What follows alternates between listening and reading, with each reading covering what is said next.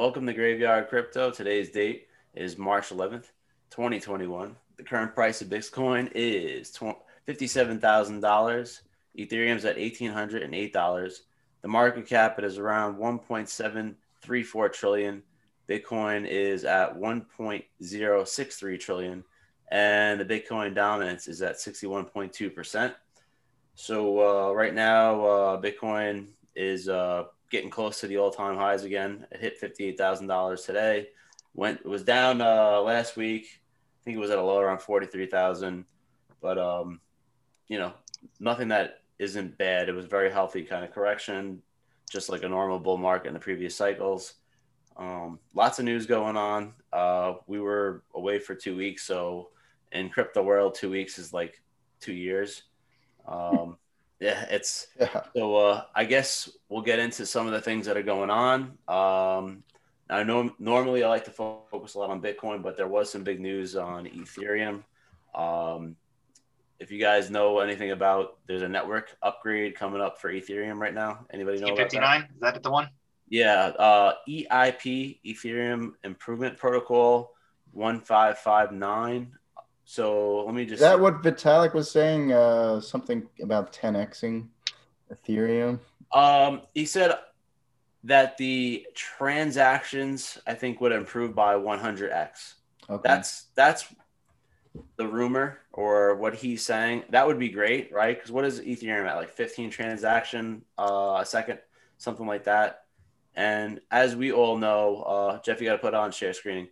Um, if that we don't know, like Ethereum is right now, um, it's a great, it's a great uh, blockchain. It's I love Ethereum, but let's let's be real, the fees are out of control, right? I mean, we've all kind of used Ethereum probably in the past few months, and you notice when you want to do some transactions, like it's very high and maybe for some people it's not so bad like let's say because like i was watching a, a podcast something with mark cuban and he was talking about um, DeFi and stuff like that. So for a guy like Mark Cuban, where he's got we got like millions of dollars on DeFi, and it costs him four hundred dollars for a transaction fee, he don't care because he's probably making that, uh, you know, double. He's probably it's making a fraction 10, of a percent of his transaction. Yeah, he's probably making four thousand dollars a day, um, yielding yield farming versus um, you know somebody like me that's just trying to test out this stuff and when I look at it, I go, well, if I if it costs me a couple hundred dollars for um, a transaction fee, that's basically there goes all the money that I made yield farming um, for this transaction. Or I went to play around with it actually like uh, two or three weeks ago, and uh, to reimburse me for the transaction fee would have taken over two years in farming, yield farming, just to break even. You know. Yeah, so that's that's the big uh, uh, you know problem that I have with with Ethereum right now, and um, the the issue that really comes down to is that um, if if we want to first like anybody wants to use something like this, they want to learn how to use it, right? It's it's it's it's not hard to do, but it just takes you know practice and using it and stuff like that. And you know, obviously, if you are using a lot of money or value you don't want to risk a lot to initially start, right? You want to just kind of get your finger, you dip, you know, dip your fingers into it, dip your toes into it, kind of get understanding how it works. And then at that point, maybe you could start putting more into it. And again, like we all said, I, I, I think it's like the Wild West right now where um, there, you don't know what's going to happen. There could be a situation where there's a bug, and there has been, right? Um, it's still early, so they're still working all those bugs right. out. It's natural. Yeah. It's early. It happened, I think, the paid network recently too. I think that's the um, most recent one I heard of. Yeah. Yeah, paid networks, and uh, you know, so so that's why for somebody like me, I don't want to put a lot of uh, capital up yield farming and risk something like that where you know I don't want to lose um, a big percentage of my value to try to just get you know an interest rate, which which is great. You know, if you can get in fourteen percent, whatever they're at now, I mean that's that's awesome. But um, I'm not I'm not willing to risk it right now. Uh, you know, it keeps those small players out from benefiting too. That maybe want to do like twenty bucks a week, fifty bucks a week, and start doing it, and just keep doing it every week. It keeps them out from doing that. You know. Right. So and that's and that's kind of the hard part of what's going on. But what's good about this new network upgrade, which I think it's going to happen in July. Uh, let's see. So so there's a couple things about this, and I didn't read this article, but I'm just showing like that you know this is going on. So a couple things that are going on. All right. The first thing is is now that you um, are decreasing the fees, you're making that work more usable for more people, and that means it would bring more value to the network. And the second thing would be is now with this thing going on, um, they're supposed to burn the tokens or the uh, so like the transaction fees, right? Uh, when you pay those transaction fees, which should go lower because if you increase the amount of transactions per second, it should be cheaper because then more transactions can happen on the network. Um, once, once you do that, the you're gonna have these things now with token burn. So basically, um, Ethereum, which right now has no limit, and that's kind of an issue, and that's an issue for a lot of people, including myself. There's no limit, right? Where Bitcoin has 21 million, other cryptocurrencies may have uh, a maximum uh, supply. Um, once they have this thing where you're going to start burning the tokens, because instead of it going, I think, to the miners, the um, the tokens are going to be burned. Now, miners are obviously upset about this because that's some of their money, but at the same rate, Ethereum is going to proof of stake where you're no longer going to be mining and you're just going to be running nodes. So um, sooner or later, those those miners are basically going to be like uh, like you know like doesn't even matter anymore. Yeah, yeah, it doesn't matter. Like you're you're you're yesterday's news, and you're going you're going to be replaced at some point. So um, you might as well just start the process of burning the uh, tokens, um, which will increase the price of the you know what's going out there because of everything that's locked up in DeFi, everything that's locked up in staking and now you're starting to um, burn tokens, right? I mean, that's what happened with Binance, right? Binance token. Besides lowering the supply, yeah, yeah, Binance token was like a big thing about Binance was burning tokens. I'm looking at it now. I think it's like number three or four. I think it's three. So last time I looked, it was it flipped uh, Cardano and became yeah. three. Yeah, and uh, you know, I, I it's funny because I, I have I, I have like a little bit, but it's just funny because the only reason I had Binance token originally was when I was trading on Binance or buying stuff on Binance, it gave me discounts. And then, um, you know, I just saved some, but I remember it was like, I think it was like six dollars or or twenty. Like it was really cheap. And now it's what two fifty, something like that. Like approaching three hundred dollars. Yeah. Binance coin. Yeah, yeah Binance dollars. Oh my gosh. It's, well, they're in the DeFi game now, so and yeah, you have that that burning that, supply. You know, and they're offering ridiculous interest rates right now. Like um for like I seen something like twenty seven percent if you lock it up for like fifteen days. But a PancakeSwap. I, I don't know. I That's remember, their DeFi platform on Binance. I remember hearing it somewhere, and I was like, "What?" Like, I was like, "I'd like to lock up my little bit of uh Binance." Yeah, Binance at two eighty two right now. Yeah, I mean, and they kind of like pulled a lot of the DeFi market away from Ethereum when they did all that stuff, right? Right, because so, the pricing too, right? That was another problem because when yeah, you, Ethereum gas fees were like over 400 Gwei, which, which is uh, crazy considering you know uh, you know majority of last year you're talking under 40 Gwei, so it's like a 10x in gas fees.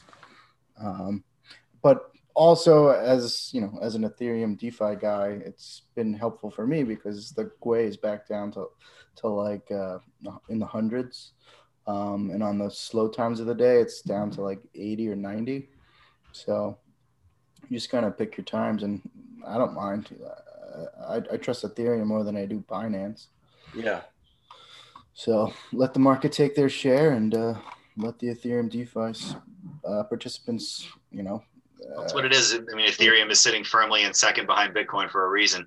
Yep. And then these other projects are the ones coming up vying to be the next uh, one to compete on that level. You know. Oh, I just realized. Yeah, Binance Coin is in the third spot. So, yeah, we were just talking about. Yeah, um, that's crazy. What do you got? Cardano, Tether, and Polkadot behind that. Yeah, it's uh, Tether, Polkadot, Cardano, and then Cardano, and then Polkadot, and then I think Litecoin or something like that. Litecoin's at number nine. You have Uniswap at eight. Uniswap. And actually, a uh, big thing with Uniswap, I don't know if it was Uniswap, but maybe it was something to do with like sushi or something like that. They went on Coinbase recently. Not for us because we're in New York. We're not special. Hmm. The law, the laws apply harder to us. But yeah. um, it's it's just like I said, it's um, hey, you know, Ethereum definitely, uh, and and another thing too about Ethereum where people don't understand like why it was also valuable. Like if we go, we maybe Jeff, you can go into some of those NFT things, right? Everything, all these NFTs are being built on the Ethereum network, right? That's a good way to segue into NFTs. I'll take it. I'll yeah, take the bait. So, so we'll we'll uh, talk about this big one that sold today. Um, this is the one you wanted to see first, right? Beeple. Yeah. yeah. So yeah, he created this uh, piece of artwork, just an image for five thousand days in a row. Apparently, wasn't a very successful, uh, financially successful anyway, artist before this. So this was huge for him too. Yeah. Um, but yeah, it was an image of five thousand days, an image a day, and it just sold at auction for sixty nine million dollars.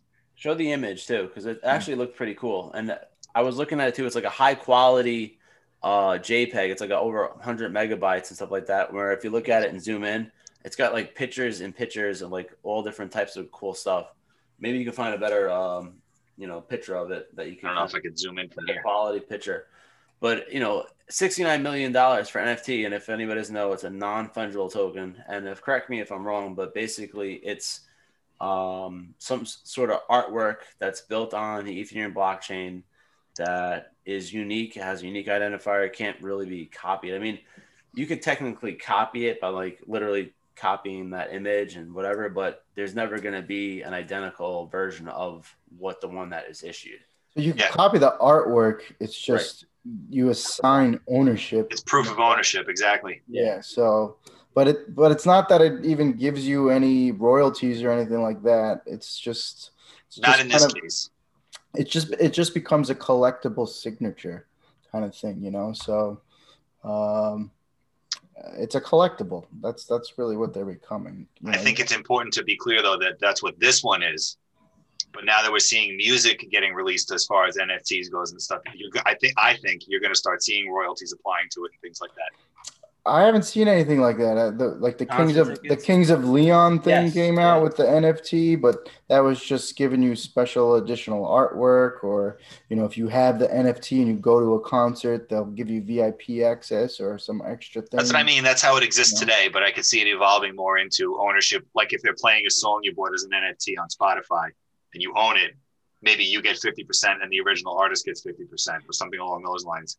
I mean, if that is rolling out, that would be great. I mean, I know, you know, the musicians, I was talking to one earlier this week because, uh, you know, it's always in the back of their minds. They're, they're getting killed financially right now with uh, the ability to just, you know, copy music or just get it for a dollar yeah, on yeah. Apple. Streaming. Um, they're completely left out in the dark. So, so there's something like that that could help them. That would be great. If I uh, just want to talk about this one thing because um, you were talking about the Kings of Leon, and actually I have it um, just real quick. Let me just pull this up. All right. Um,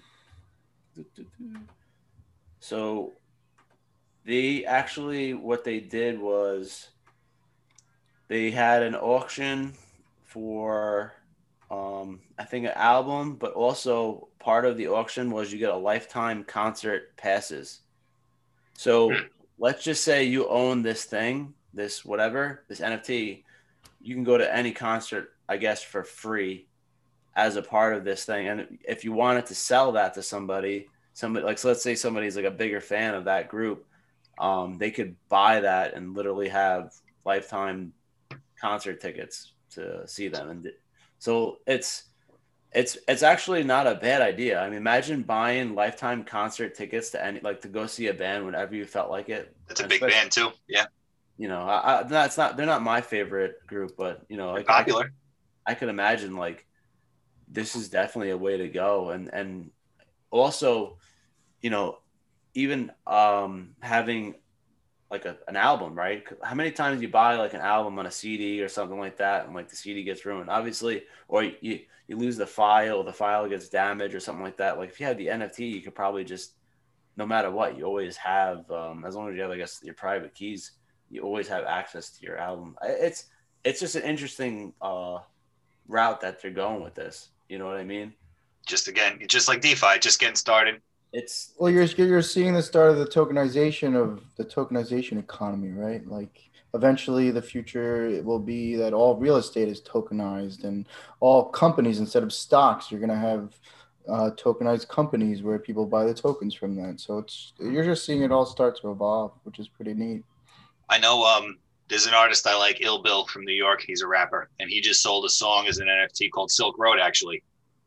Um, and part of the deal with that, they got some other perks too, Matt. Like you were referencing um, the concert tickets. I forget what else was involved, maybe some artwork. But um, however, that smart contract, I suppose, is written that anytime that that token is resold, that Silk Road song is resold, Ill Bill will get 10% of that sale price. Yeah, he's getting royalties. So you can count that as royalties. So that makes me think that that'll continue to evolve too in the more complex kind of uh, systems well, to be able to distribute that, you know? That's also happening with some of these artists, right? They're doing the same thing. They're selling it. And like, let's just say for any reason we decide to make an NFT and somebody wants it, I we can literally – uh, set it up so every time it's sold, we get like one percent of that value sold. So if it's sold for you know a hundred dollars, you get a dollar every time that it's sold. we should aim a little higher than that, Matt. We want to make quality NFTs. Listen, I, the fact that I mean, it probably costs more money to make an NFT just because of the Ethereum fees, and that's kind of what makes it so hard right now for the little Good guy point. like to play around with this stuff. Is Good you point. Make, you know, if you want to make one, you got to actually pay money to make one. You got to pay to play. You know? Well, this was another piece of NFT news that uh, came out today. I showed you guys earlier. This crypto punk sold today. Yeah. March 11th, 311 day, by the way. Happy 311 day. So I thought it would be cool to explore the Crypto Punks website and watch the, uh, you can see the journey that this punk has gone on. But yeah, this sold today for 4,200 Ethereum, valued at $7.56 million. God bless him. And if anyone's looking at the screen, that's it. that's it. Actually, I don't even I don't even know if this is the one. Uh, well, let's find out. What was that's one right there? It says seven. That's that looks like it's it. We can find the one. So I'll show you guys on the crypto. So if you can go to larvalabs.com slash CryptoPunks, this is a platform that created these CryptoPunks. And originally they were released for free, as best as I understand. But one of the first NFTs, they came out in 2017. So I thought it would be cool to all punk types and attributes the one that was sold was an alien. Nine of them ever made. No, that's why it's so valuable. Average sale price is 3,000 Ethereum. Mm. Jesus. So we could take a look at all these right now. These are all nine of these punks. And you could see, yeah, the one we just saw. That wasn't even the one from today. Same sale price though. Even three so years two ago. in a row just sold for that much. Look at the ones that were sold for three years ago, and they've got got. Well, that's what I'm going to show you right now. See, so let's let's just do the one from today, the most recent sale of this alien. It's wearing a headband as, as an accessory. So aliens are super rare, and single attribute punks are also super rare. So you can see the entire transaction history here. It was claimed, it seems to me, for free by Straybit. And then it was I guess it just sat there. Man, imagine buying. There was a bunch of bids made and withdrawn, and then it was sold in July of 2017 for eight yeah. Ethereum, which was two thousand one hundred twenty-seven dollars at the People time. Thought you would probably be crazy spending two thousand dollars on that back then. Back then, eight Ethereum. Yeah. But, so that was 2017. Here we are, what three and a half years later, yeah. and it's sat in that wallet ever since and now it's sold for 4.2 thousand, 4,200 Ethereum, or approximately $8 million. So 2,000 to 8 million in, in three and a half years. Yep. Nobody gives a crap about their dollars anymore. That's for sure. And I guess I guess we could literally go right into uh, that part. Or they're just money laundering with these crypto punks. Uh, Put any so. bad ideas anyone's head. Let's see who it went to. Let's just see where this thing landed. Yeah, this address only owns one punk. Anyway. You can yeah. own a lot more for that. Probably. probably the same freaking two guys just trading them all back and forth. well, they do say that there people are saying there might be at some point money laundering involved with this stuff. Yeah, don't think like this is like some crazy market where there's a whole crap load of people buying these things. It could literally just be a handful of people. Yeah. yeah, it wouldn't surprise me if this really just collapses out from under itself. But it's wild to see right now. It's it's you know it's just very reminiscent of uh, the 2017 ICO craze. Yeah. Um, just, you know, as someone who lived through the ICO craze, uh, it's it just seems like the same thing. I feel like they're they're they're a little bit better than ICOs in the sense it's actually like something, you know. Yeah, it's something.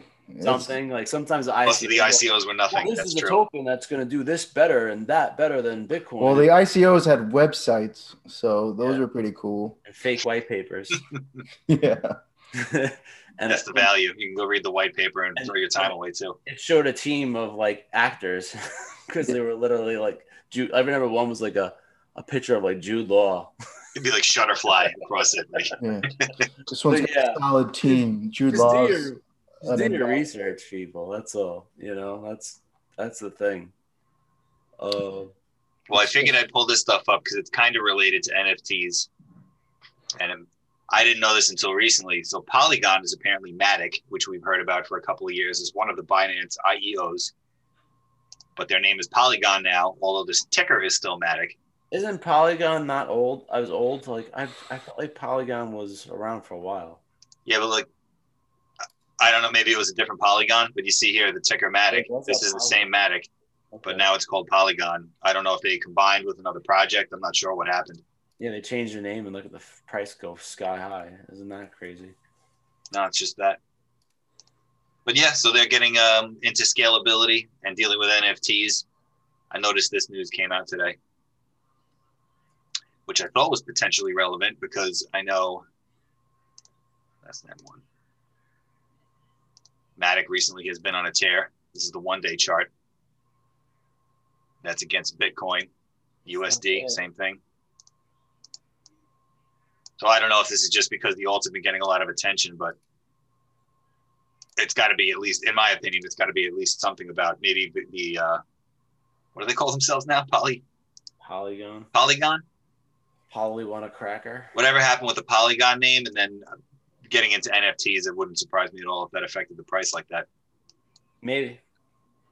Definitely could be. I mean, like it's just it's just you know what it is is like there's some altcoins that come out and I just don't care too much for them because I've seen so many uh well, newer altcoins or whatever that come out and it's just bur- you know it burns people. Yeah, So- yeah, I know what you mean. Like it wouldn't have So I- surprised me if this trend just continued down and stayed down forever, Yeah, because like, most of them do that. I, and, and that's that's the thing. Like why I always tell you know I'm I'm sure everybody else here is agreement. You know, Bitcoin first. Everything else is just A know, distraction. Yeah, I mean, don't get me wrong. Or Like there gambling. are some things that have other purposes and causes, and eh, you know, it could be something. But you know, the test of time. Uh, if you want to look into that, that's that's always Bitcoin. And even, you know, I tell everybody like, you know, they keep buying all these alts and stuff. They have zero Bitcoin, and then Bitcoin just starts doing what Bitcoin does. And you look at their Bitcoin to um, whatever chart, and Bitcoin is just totally, you know, dominating all these altcoins. So that's why, you know, like, There's a lot of money coming into this space fast. So, Yeah. You know, the, uh, these are the types of things you see not at the bottom of a cycle, but kind of towards towards the top. You know, because people are gonna start trying to um, get you to sell your coins and, and buy weird stuff. That's what Um, the dips are right now. Yeah. most of know? and I see it with uh, you know friends of mine who are newer and just getting in in 2020 or even 2021, and you know you buy a little bit and they're just looking they're looking to make those big gains quick, so they get sucked into these things. Yeah, because they're like, oh, um, why would I buy Bitcoin at fifty-seven thousand dollars when I can buy S coin for one Right. I can could buy Dogecoin for seven cents. and one Exactly. This coin has potential to go up ten x, where Bitcoin only has the potential to go to three x. And I was like, yeah, Yeah, it's Maybe. the same story. but It's the same story, and uh, you know Bitcoin is compounding 200 percent a year. Yep. Every year, so best uh, best asset of since it's been born, basically, than anything. so 200 percent a year compounded. Uh, I mean, how much more do you want? Doesn't get much better than that. like for real like I, and i just it just drives me crazy when people are buying all this other crap and i'm like please Right. just have a little bit of bitcoin I Hey, mean, you know what? If you bought Matic over here, you'd be yeah happy of right now. course of course but that's the thing i'm like and maybe matic will be the greatest thing ever but my history and um, every other crypto that's come out probably says no. Well, I mean, I, t- I totally agree with your point. I'm just kind of busting your chops here, but that actually this kind of speaks to the point of how we were just saying that the uh, NFT thing could collapse right out from under. That whole market could collapse, It- and I think that's really what we're seeing with Matic right now too. Is just that NFT mania. People saw that headline of NFT and they just piled into Matic all at once. Right. It has potential. That's all you gotta you gotta say. It has potential. Look at Matic compared to Bitcoin, though. That's but it is. It's doing good. He was just No, showing. it's not. Yeah, it is. Really? Yeah, Oh. look, at- you see the screen? Matic Network. Oh, I'm looking at a different chart. My bad. Look No, it's right there. Polygon now or whatever. I was looking at Metacoin. I don't know what the heck that is, but No, Ma- Matic just like crushed past its all-time high against Bitcoin. got it. It's brand new though, right? How old is it? No, it's a little older. a couple of years, right? May 2019. Oh, That was one of those uh, when Binance had the uh, initial exchange offering craze going on. and Matic was one of those projects. Yeah. Sure. I don't know. That's that's not on my. It's not on. I mean, I think it may be on like uh my Blockfolio as like a coin to watch, but I have zero Matic. I, Oh, I don't hold any Matic either. I'm not interested in it. I just mean, thought uh, it kind of tied into the NFT news, and I figured it was a good way to segue into the charts. yeah. Does anybody know what Matic does? automatic, semi-automatic. Well, it's Polygon now. Let's just Oh. say no for right now. Okay. Probably a proof of stake coin, just like you know, like a Number 49. smart contracts and yada yada yada. Ethereum killer. You know, We'll see. same stuff that we've been hearing forever. We'll Uh, see if anything. Oh, is it a Maybe, uh, layer one? It's what? Is it a layer one like Ethereum or yeah, Cardano? It's like one of those. yeah. It's, You build on it. I mean, it's up twenty seven percent today, which is pretty crazy. Whatever. Basically, whatever. Yeah, Polygon backed by Coinbase and Binance. I mean, that's probably more the news that people were noticing. I think that actually came to Uses layer two secure changes and sidechains to create scaling solutions for Ethereum blockchain. Does that answer your question, Greg? Layer what? Yeah, Polygon backed by Coinbase and Binance. Yeah. they were just put on the. I think they were. You're able to buy it on Coinbase if you're not from New York. Finally, or Yeah. Iran, you can still buy it. North Korea, you can still buy it, but not New York State. New York, no way. Orlando, USS New York. Yeah, pretty much. Um, I was gonna say if we're gonna go into some things about money because Greg was just talking about how, uh, you know, uh, people just want to waste their dollars or spend their dollars or get rid of their dollars. Got a few charts on that, Greg, or you want me to pull them up? Um, I mean, what do we want to talk about the uh, 1.9 trillion dollars? Yeah, that's That that's got signed today? That I'm gonna say is, uh, you know, before we go into charts, I said we save that stuff for the end, but you know, 1.9 trillion, everybody. yeah. Ha- Happy Stimmy Day.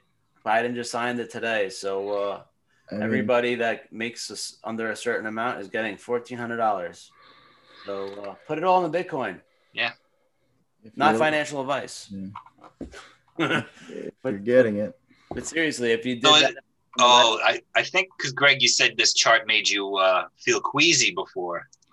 So I guess you were looking at this is what happened last time, Yeah. about to happen again. Right. Yeah. So we're going to end up, in all a short, you know, this is all within a year amount of time. So you could see how much money has been added to the supply uh, within a year. And each one of those little green marks on the screen there represents a month. Um, Yep. And you could you could follow this chart all the way back to the 70s, and I mean, it's been scary enough the growth of it over the last 10 years from the financial collapse uh, in 2008 um, and now with the COVID action, yeah, if you take the COVID out, that's what it looked like before. yeah, it's kind of like a knife in the heart of the dollar. That's the way it goes through processes through my brain, and uh, yeah, it makes me a little uh, fr- a little freaked out because visually you could see the death the death of the dollar right in front of your eyes. sad. Um, so it's kind of tough, um, you know, being like a Bitcoin maximalist. Um, you're not so much connected to the dollar value that that you're getting here. I mean, a lot of people get excited; they enter the space and they they expect to get rich with dollar signs. And um, personally, it's just what who cares about the dollar signs? Because yeah. you're going to end up with millions of dollars, but they're not going to be able to buy anything. So yeah, that's just the metric we use kind of in the short term to measure against. Exactly, but the closest uh, thing we have. I'm not saying I'm right about that. I mean, maybe millions of dollars will still be something. I mean, uh, I'm sure it'll still have some value, but in the reality of with inflation, it's just not going to be the same. I guess at the end of the day, it's it's really just becoming about how many satoshis you're going to have and how many Bitcoin you have. You know, so because that's going to be the new metric that I see everything going to be pegged against. Um, you know, especially for big purchases or international trade uh, we see Bitcoin becoming the global settlement layer instead of the dollar, which, you know, currently it's the dollar. 80% of all international trade is settled in the dollar.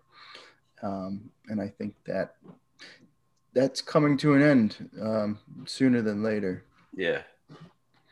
I mean, you can see it already with a lot of countries that are basically starting to mine Bitcoin, use Bitcoin, right, and that have uh, sanctions against them from this country. It's like, well, if they're going to do that, we're just going to use a more. Sound. Also, don't forget about China. China already has a digital currency out there in the world, which gives people or, or nation states or corporations at least another option. So it's not just Bitcoin, but I mean, so my point there is just that it's not only Bitcoin threatening the U.S. dollar. There's going to be a competition yeah. of currencies we see too. You know, yeah, right. most China's got a head start. But uh, China, the China dollar is still just a centrally controlled shit currency. Yeah, so. exactly. It you is. That's the first iteration. You know, yeah, I'm not saying that would be the ideal choice. I'm not concerned about people China's would currency. choose, but nor nor would I ever want to use their currency ever, ever. No, but I understand the sentiment there. Um, you know, Russia and China, they they want to do deals with each other, and regardless of the dollar, so they have options to do so now. Um, right. You Think know? about how many markets China could get into too by offering services because they could just digitally bring their currency in. Yeah. And the U.S. can't do that right now. But the China China could just come into people in areas of the world that don't want to use the dollar but have no choice, and it gives them a choice at least. The U.S. is working on that, and, and I uh, know um, I know they're working on it, but China's got a head start. It's not a good thing for the for the dollar. And actually, maybe we'll get right into this part about um, the U.S. because uh, we'll go into this part. I mean, this was like uh, I guess ten days ago or trying to share your screen. Yeah, you should. Is it strong? There you go. So um, right here, uh, the Federal Reserve basically went down, and what what the best part about it was Janet Yellen uh, had said something where Bitcoin is inefficient, and what there was something else that she said. I don't know if you guys remember. Like this is a while ago, but uh it's kind of ironic where you know you're going to sit there and, and and say that the um that bitcoin is not useful and it's inefficient when you literally your whole system went down yeah so, you know. Yeah that was uh that was a funny day.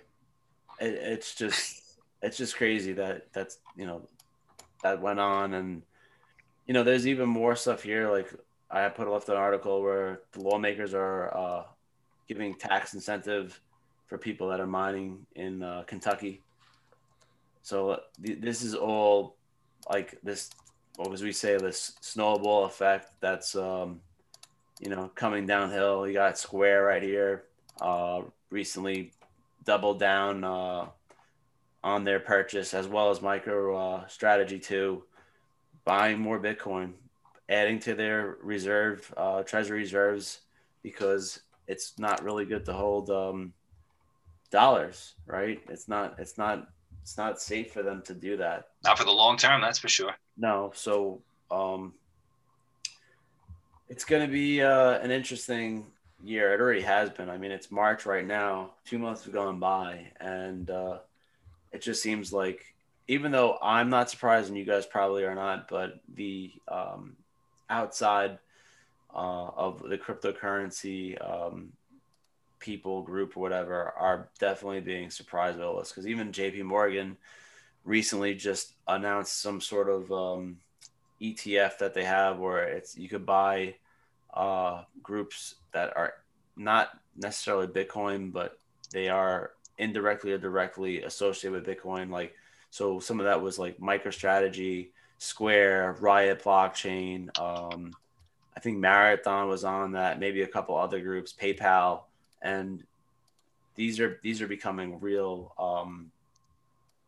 like it, this is just becoming real for real. Like this is it. This is this is you know something that we've been talking about for a while, and now it's really starting to just happen.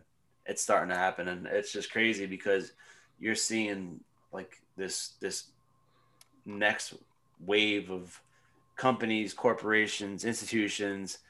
Uh, at some point, you know, you're seeing banks, and then you'll see central banks and governments, and then that's where you know you've literally hit that that you know crazy those crazy values that people are talking about, those million dollar Bitcoin that everyone's like, oh, that's not possible, and it's like, well, if you far away, if you look at what's going on and and and where things are going, that's where it's going. So. Right before you go and start buying these crap coins and putting all your money into something that you know has no use case because you're literally like thinking like oh i'm gonna make dollars like i'm gonna make a nice gain in dollars and it's like but right. In the long run what are you getting out of it just look at what the well, look at what the big boys are buying you know right. That's elon musk yeah michael saylor nobody's buying anything else but bitcoin so they're not buying xrp they're not buying fuck. I mean, they are. They did some. One group did buy Ethereum. It was like a Chinese company. Um, they bought Bitcoin and Ethereum. Yeah, there's there's a few outliers, but it's I mean, ninety five plus percent of it's Bitcoin.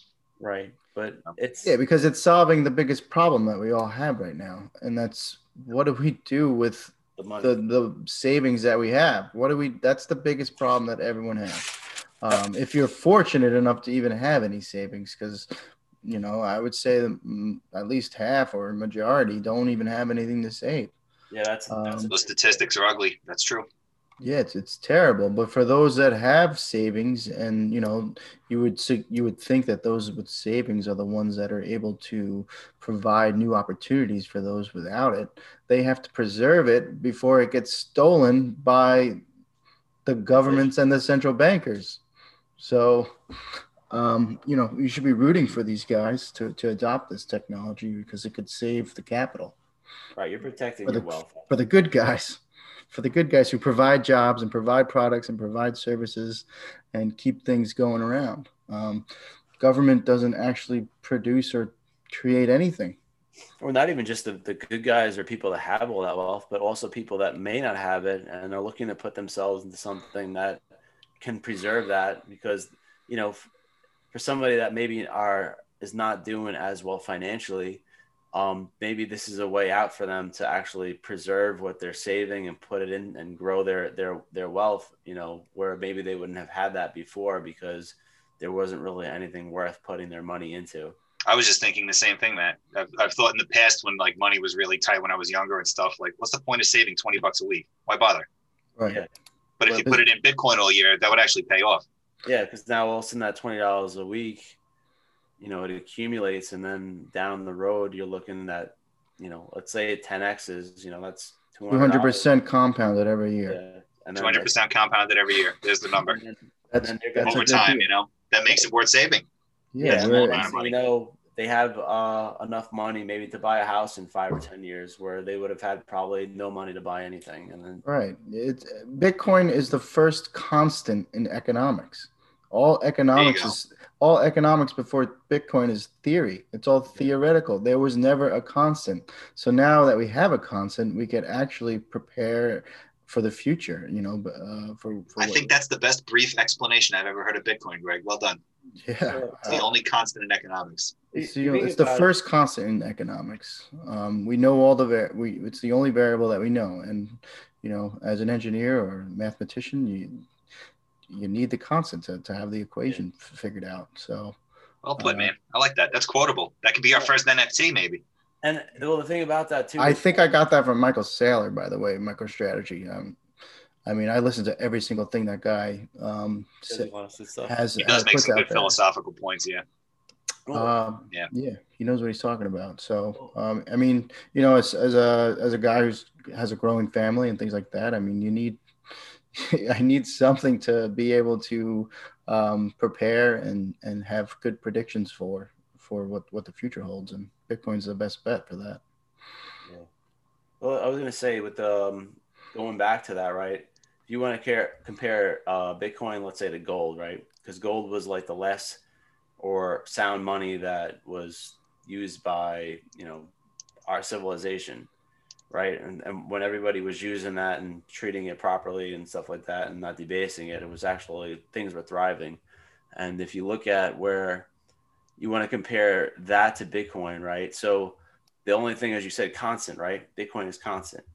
It's a constant gold, yeah. gold is not because gold you could find a mountain full of gold and let's just say the price of gold is worth whatever and the more the price of gold goes up the more that you might want to search for more gold and you know try to increase your your current holdings or supply of that but increasing the supply then also decreases the value right right but as for bitcoin no matter how high the price goes there's only at this point in time 900 bitcoins per day issued it doesn't matter how many people are trying to mine it. The whole world can mine it. They could put every single piece of energy into mining Bitcoin. There's still going to be the same amount that comes out. Or they could whittle it down to to a couple computers right. mining it, and it's, doesn't going to be 900 a day versus gold. If you want to go crazy, they'll go crazy, and they'll that stock to flow ratio is going to go out of the you know through the roof because yeah, there's no constant there. Right. That and that's the like, how much gold exists? How many pounds of gold exist or kilos or whatever? You don't know. You don't know. Nobody knows. Nobody knows. The ocean. I mean, and then never mind like the uh, paper gold, so to speak, that's traded that doesn't. It's not backed by anything. Yeah, exactly. That's that's why economics has all been theory until the big yeah. Bitcoin era. And yeah, you you study economics, you realize that there's all these different schools of thought you know, we just happen to be living in uh, a government that accepts the Keynesian model of economics. Yeah. Um, most of us Bitcoiners, we we're students of the Austrian School of Economics. So anyone out there, you know, you might want to uh, just understand that there's different schools of thought and uh, compare the ones, and it, it usually forms with your specific ideology. Um, but for me, Austrian School of Economics has always yeah. uh, rung the bell as far as what is the best uh, for a sound economy. Yeah. Isn't that what the Mises Institute teaches, yeah. Austrian economics? Mises and Roths. Uh, uh, my yeah, my M I S E S Mises. Yes. Yep.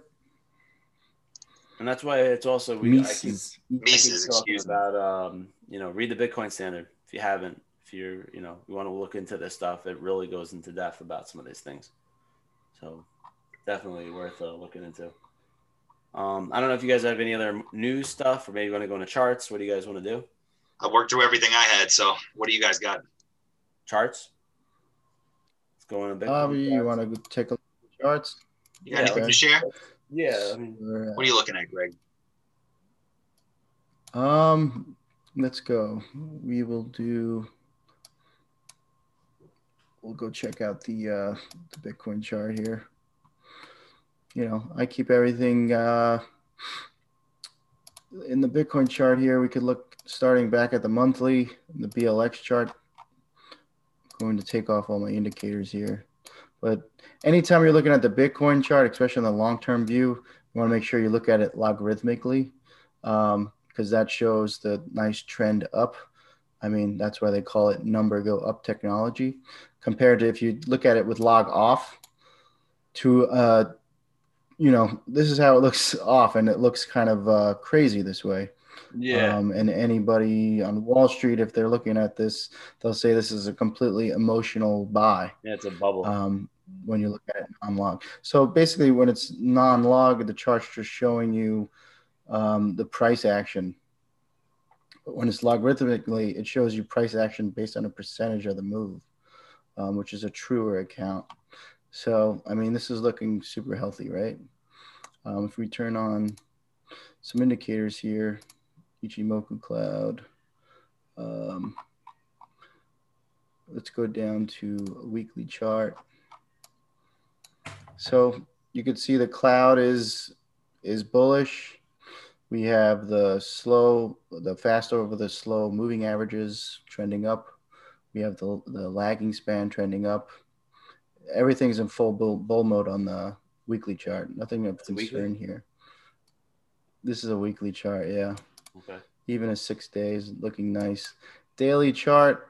I mean, this is again very clean, nice steady uptrend, um, bouncing off these these moving averages known as the Tenkan and Kijun lines. Um, you're just looking for price to retrace back to at least the Tenkan line, the, the, the Kijun line, which is the slower moving average, which we hit on uh, February 28th. And, you know, you see that that candle right here, this nice little bounce of the Kijun. Yeah. That's exactly what you want to see. Yeah. Um, What do they call it? A hammer? uh, uh, that would be like a rising star. okay. Um, but it did close bearish, but still it's got that nice long wick at the bottom, It shows buyers buyers there. Um, and let's go. I like to follow the Binance USD because that seems to be the most popular um, action here. Um, what else did we get? Oh, down here on the MACD, we had uh, another MACD cross above the zero line. Um, which you could see back here. We did it um, around 18,000. And then that led us all the way up to, you know, 40,000. And we retraced back. Again, we got another MACD cross above the zero line, which is key.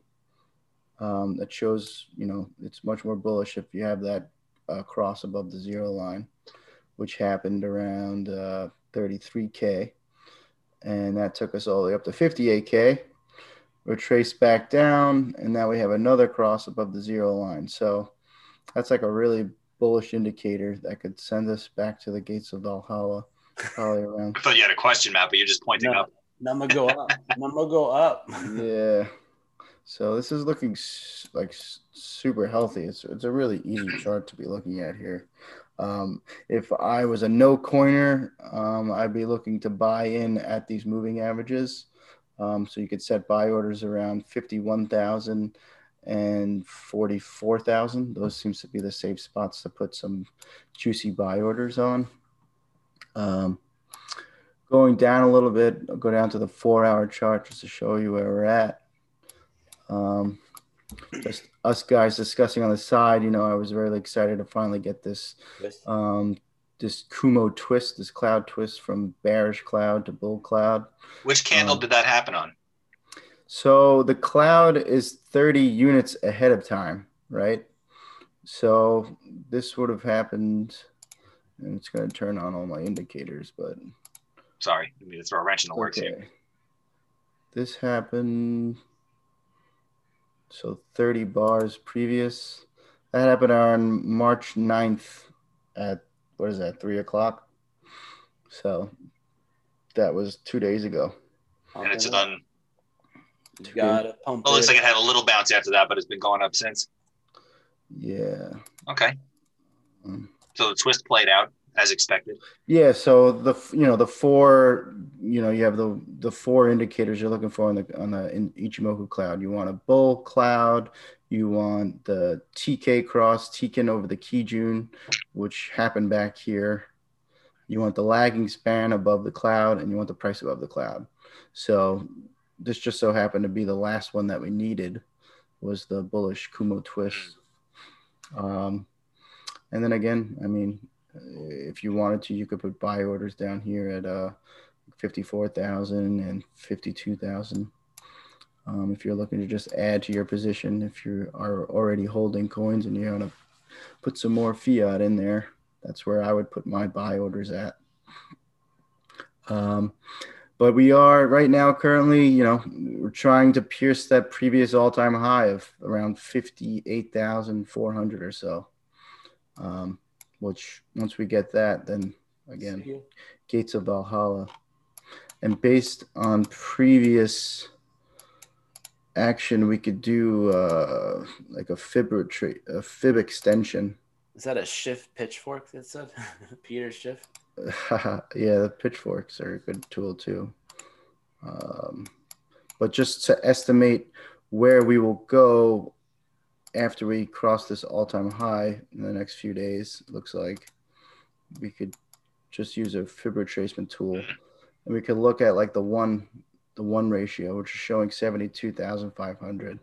That looks like a good target for the next leg up. Next local top or whatever. Next local top, yeah. Before we probably come back and re- retest, yeah. you know, 60k or so.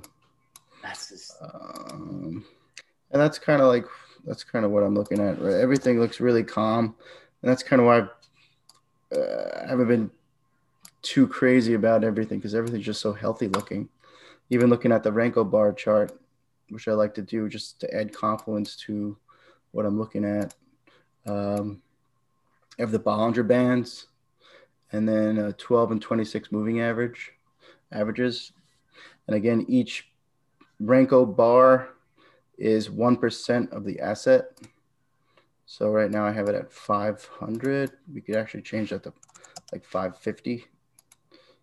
And yeah, you want, so right here we had the cross of the fast moving average over the slow moving average. And that would have been an entry. You could have got stopped out right here, but then re-entered right here and rode this all the way up, you know, for a nice uh, 8% gain in two days if you wanted to. And then we would be back in right now, right here. How was this calculated again? So a Renko bar chart, it removes time from the equation, which is nice because now you're just where it's strictly price action, right? So what is the left to right I'm looking at here if it's not time? Price, like value. So uh, if you notice, I have it on the one minute. Yeah. So basically, the price just has to be within that range, close within that range in a minute. So right now you can see it's coming down. This red this red bar it hasn't closed yet. So I have it set at 550. Each box size is 550. Okay. Is approximately I and this is all five hundred fifty dollars. Five hundred fifty dollars, yeah. Okay, okay. And I set this manually up, so just from my experience, I like to keep it at one percent of the asset and you could change this however you want. This is kind so of so the box represents a range around the current price of five hundred and fifty dollars in this case. Each box represents five hundred fifty bucks right now. That's it. So every time the price moves five hundred fifty dollars and it closes within a within a minute, it'll print that box. Does that make sense? So it doesn't print a box every minute. It only prints a box when it meets the criteria of the 1% move. Exactly. Okay. Which is powerful, right? Because so it's only showing you the moves really. It's just showing you the price move. And that's what, ones. Okay. that's that's why when you you know you could zoom out and it just you don't care because you're not. That's why I got confused where it takes time out of it, but I'm looking at the one minute. Yeah, I, I understand now. I understand. So I could change it to a day and that even makes it even cleaner. However, during that day, if it makes big swings, you'll see a whole bunch of red bars. Right. So they, they won't close yet. So if you're like actively kind of trading or looking for where you're going, I found in my research that it's best to just put it on a one minute chart, set each box to 1% of the asset, um, and base it on there. But again, I just use this to add confluence to what I'm looking at in my Ichimoku cloud. Um, and this is keeping me healthy. So like if I was back here and I saw, all right, fast moving average cross below the slow moving average, um, expect down some downtime. Which we got know? clearly. I, and, and, again, I, I'm not even an active trader. I just like to use the charts just to emotionally prepare myself for drops when they come. Um, I find that's just to be kind of helpful and therapeutic to to be prepared rather than just watching this thing move up and down thousands of dollars. Um, and again, back at the cloud, it's just, it's the same idea. Um, right now, I know like I could sleep sound because we're we're good. And even if we came back down to forty eight thousand or even 40,000 like I'm still comfortable. Like this is not changing the tune of anything right? Um because this is a long-term hold. And again any anything you guys buy out there as far as bitcoin's concerned you should have a 4 year time horizon. At least. Okay. Um, if we want to get a little juicier, we could look at Ethereum, Bitcoin. I usually track this um, regularly because uh, I have an Ethereum position. Uh, I, am interested in DeFi. I, I, think it's a cool space, so I like to see how it's playing against uh, Bitcoin. Um, looking at the famous weekly chart, which got me into my initial Bitcoin position last July around here, uh, we entered the cloud, and I'm looking for an edge to edge trade with my Ethereum. So when you enter the cloud and you close strong, you can usually hit the opposite edge of the cloud. So we're still inside the cloud. So my trade thesis is still alive. That cloud also flipped bullish, it looks like, too, right? Exactly. So okay. we have the bullish cloud, we have the TK cross, which happened again back in July. The lagging span is in the cloud and the price is in the cloud. So we're we're two out of four on the weekly. Okay, so it's still a very neutral position. We're not bear, we're not bull. It seems to kind of be just riding along with Bitcoin's uh, price movement up. That's what this is telling me. Um, consolidating down, let's take a look at the daily. So the daily is a little different story here. Um, you could see we still have a bullish cloud, but we've lost the TK cross has gone bearish, and the price is bearish because it's below the cloud and the lagging span is is hanging on there. It's still above, um, but I wouldn't even count this because we're not actually above the cloud.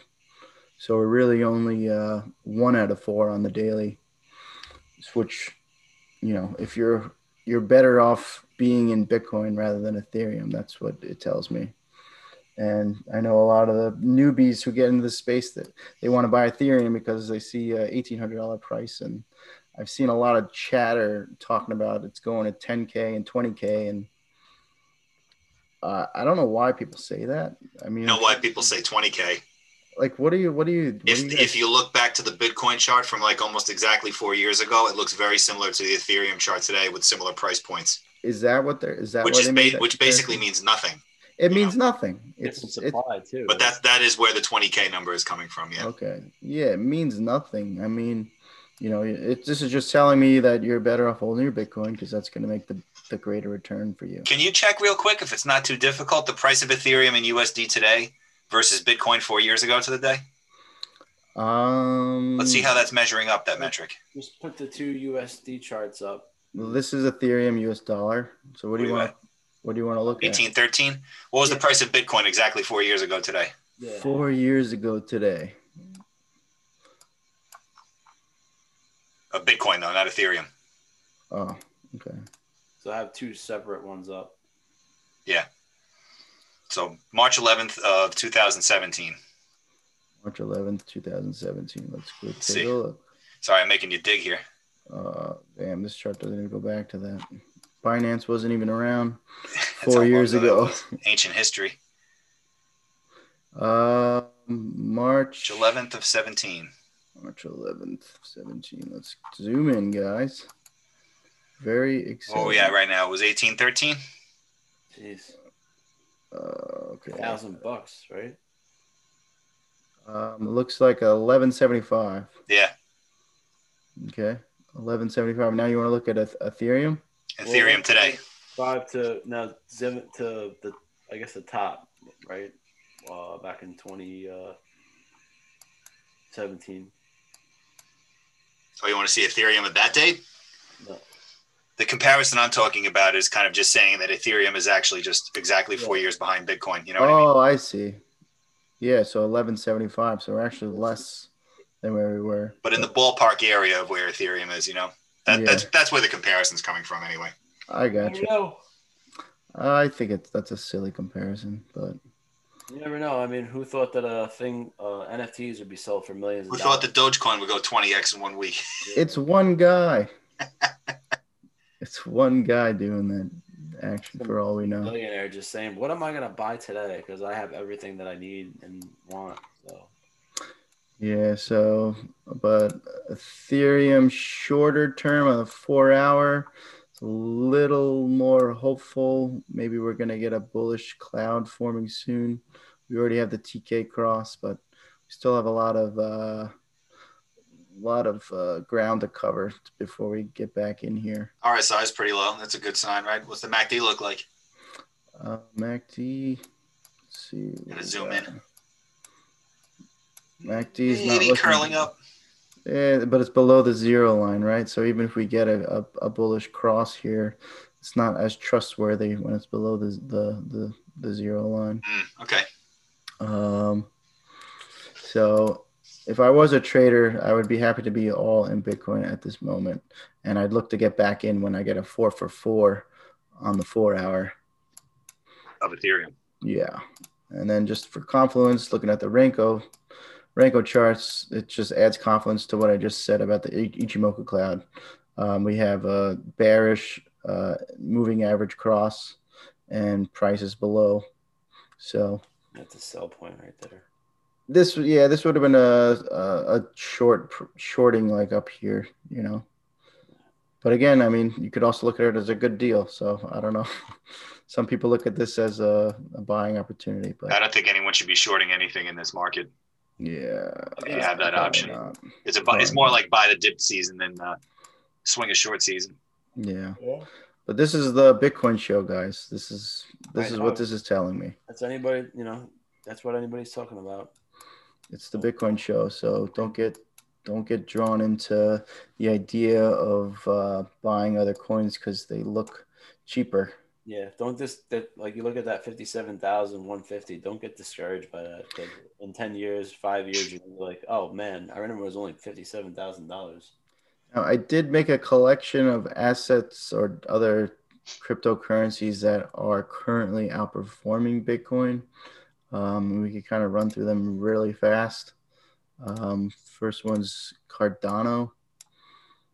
You could see Not we have we have well just as far as the Ichimoku cloud's considered, we have all four um, you know bullish signs as far as I'm concerned. You know, you have a nice healthy retracement back to the Kijun line. So this yeah, would be that needed to cool off too. This would be an area to buy. Exactly. Like, you know, up here when everyone's get excited, like get excited. But guys, like, oh, that's the Bitcoin chart too. Yeah, I, I yeah. only compare to Bitcoin, guys. I don't compare to the shitcoin US dollar. All right, man. You don't have to laugh at me. Yeah. So all these, are, all these are against Bitcoin. So, and the idea is if you are trading, you just want to get more Bitcoin. So, ADA looks like a healthy buy at this point. I'm not gonna lie. If I was a trader, this is it's a good spot to pick some up. Um, except if you're looking at the four hour, that doesn't look too good. But just looking at the the longer time frame on the, the daily side, um, Binance Coin Again, everything's bullish on the cloud. Um, Polkadot. You know, everything's good. Uh, Bancor, Nexo, Luna. Yeah, I don't know any of these ones right here. Theta. I think Theta has something to do with video streaming. Yeah, I mean, I remember them a couple of years ago thinking I was going to buy it. I was like, nah, I'm like, FTX token, Enjin, injective protocol. No, that's not even. That's not Enjin. I don't know what that is. So it looks like I got one to cancel off my list here, but Ren BTC. So what I'm always looking for here is just to see what's outperforming Bitcoin, right? Because those are the projects that are always appealing just to see what's going on with them. You know, that that's how I like get a, a signal to go research the project is if they're outperforming Bitcoin, because that's an amazing thing to do. But is that the current price of GBTC right now?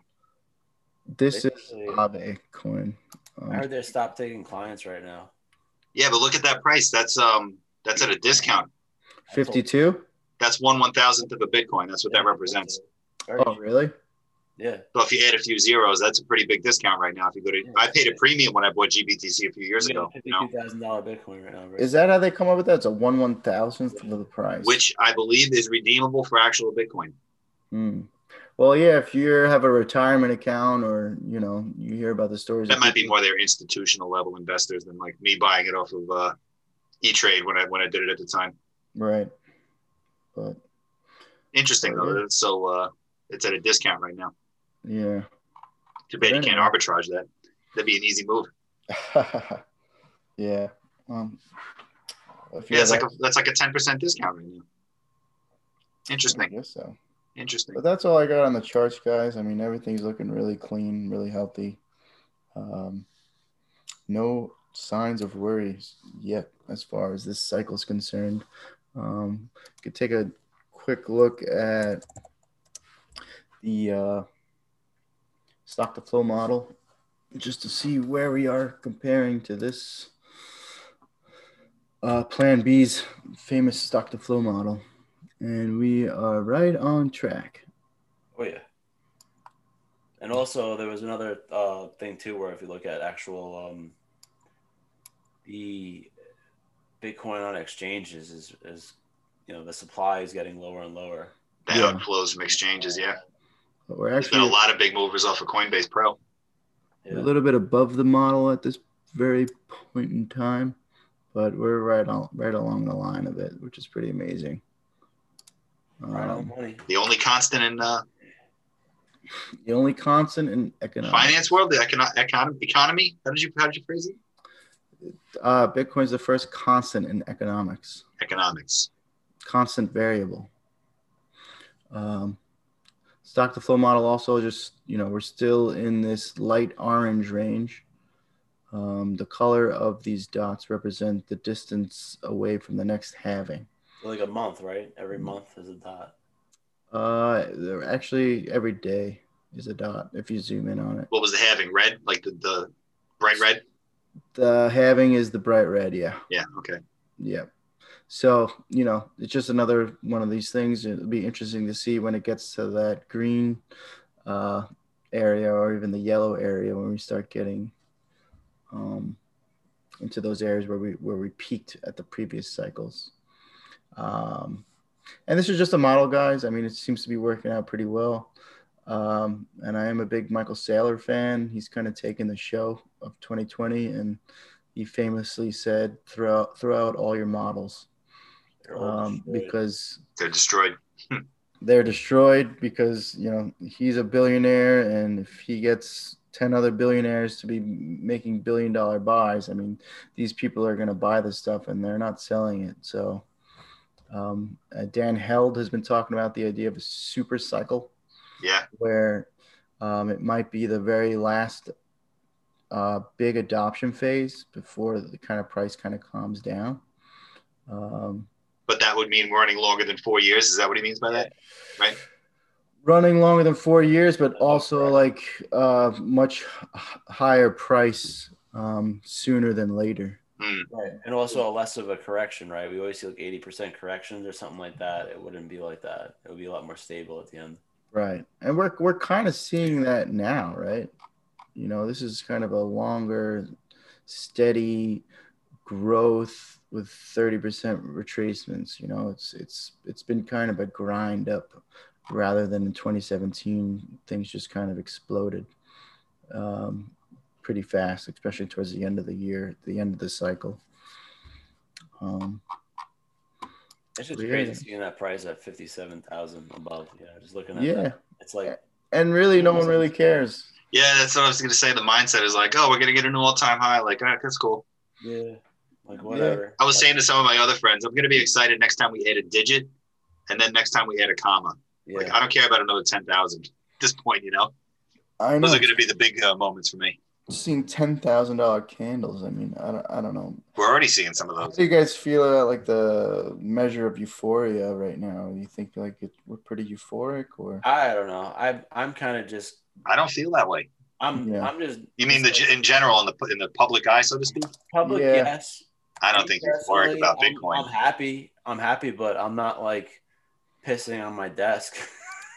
you yeah. know, like I feel like it's all going according to plan. Nice. Yeah. You know, yeah. Nice.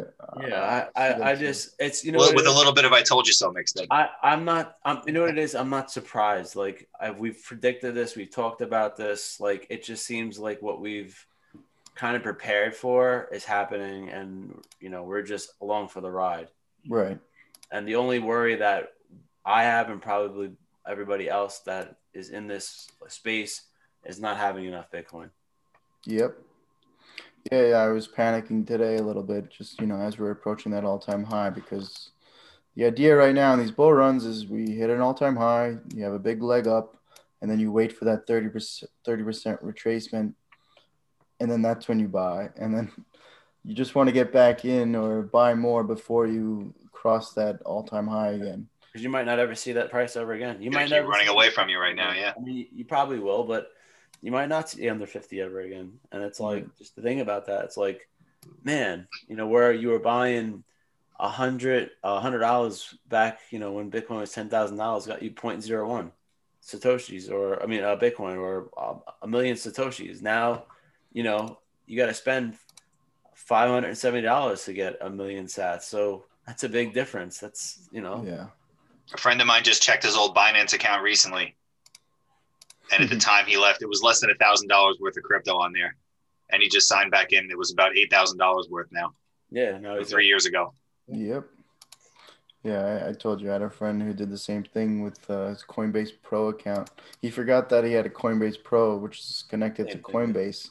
So he just was looking at his Coinbase all the time, and he asked, you know, uh, I want to make a bigger buy, and every time I recommend a bigger buy, especially if you're like a New Yorker or something, just go on Coinbase Pro. You can make a limit order, and he went in there and he found like, I don't know, like half a Bitcoin or something. Ooh, that's a nice find. Yeah, it's a nice find. And he Probably texted, so happy. Yeah, I mean, he hit me up. He, he was kind of in disbelief. He's like, "What does this mean? Does this does this mean that this is mine?"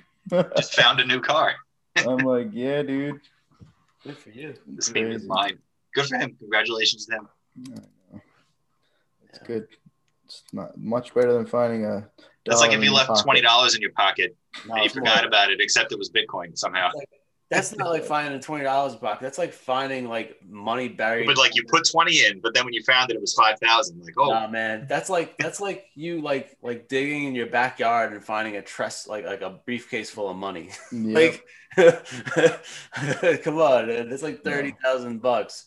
it's crazy. nice. Oh, to Nice not even know that it's there. So good for him. Yeah, that was a good one. I like to hear the good stories like that. Yeah, that's literally a briefcase full of money. Mhm. come on. The best money that we've have ever known. Oh. I don't know if you guys got any other uh, things you want to talk about. I think I'm good for this episode. It's good to be back though after two weeks Yeah, yeah, and then we'll definitely make sure we can get one going next week. for sure. Yeah, sounds good, guys. All right. Well, thank you, everybody. And uh, make sure you subscribe and like and uh, comment and all that other good stuff. Thank you. See ya.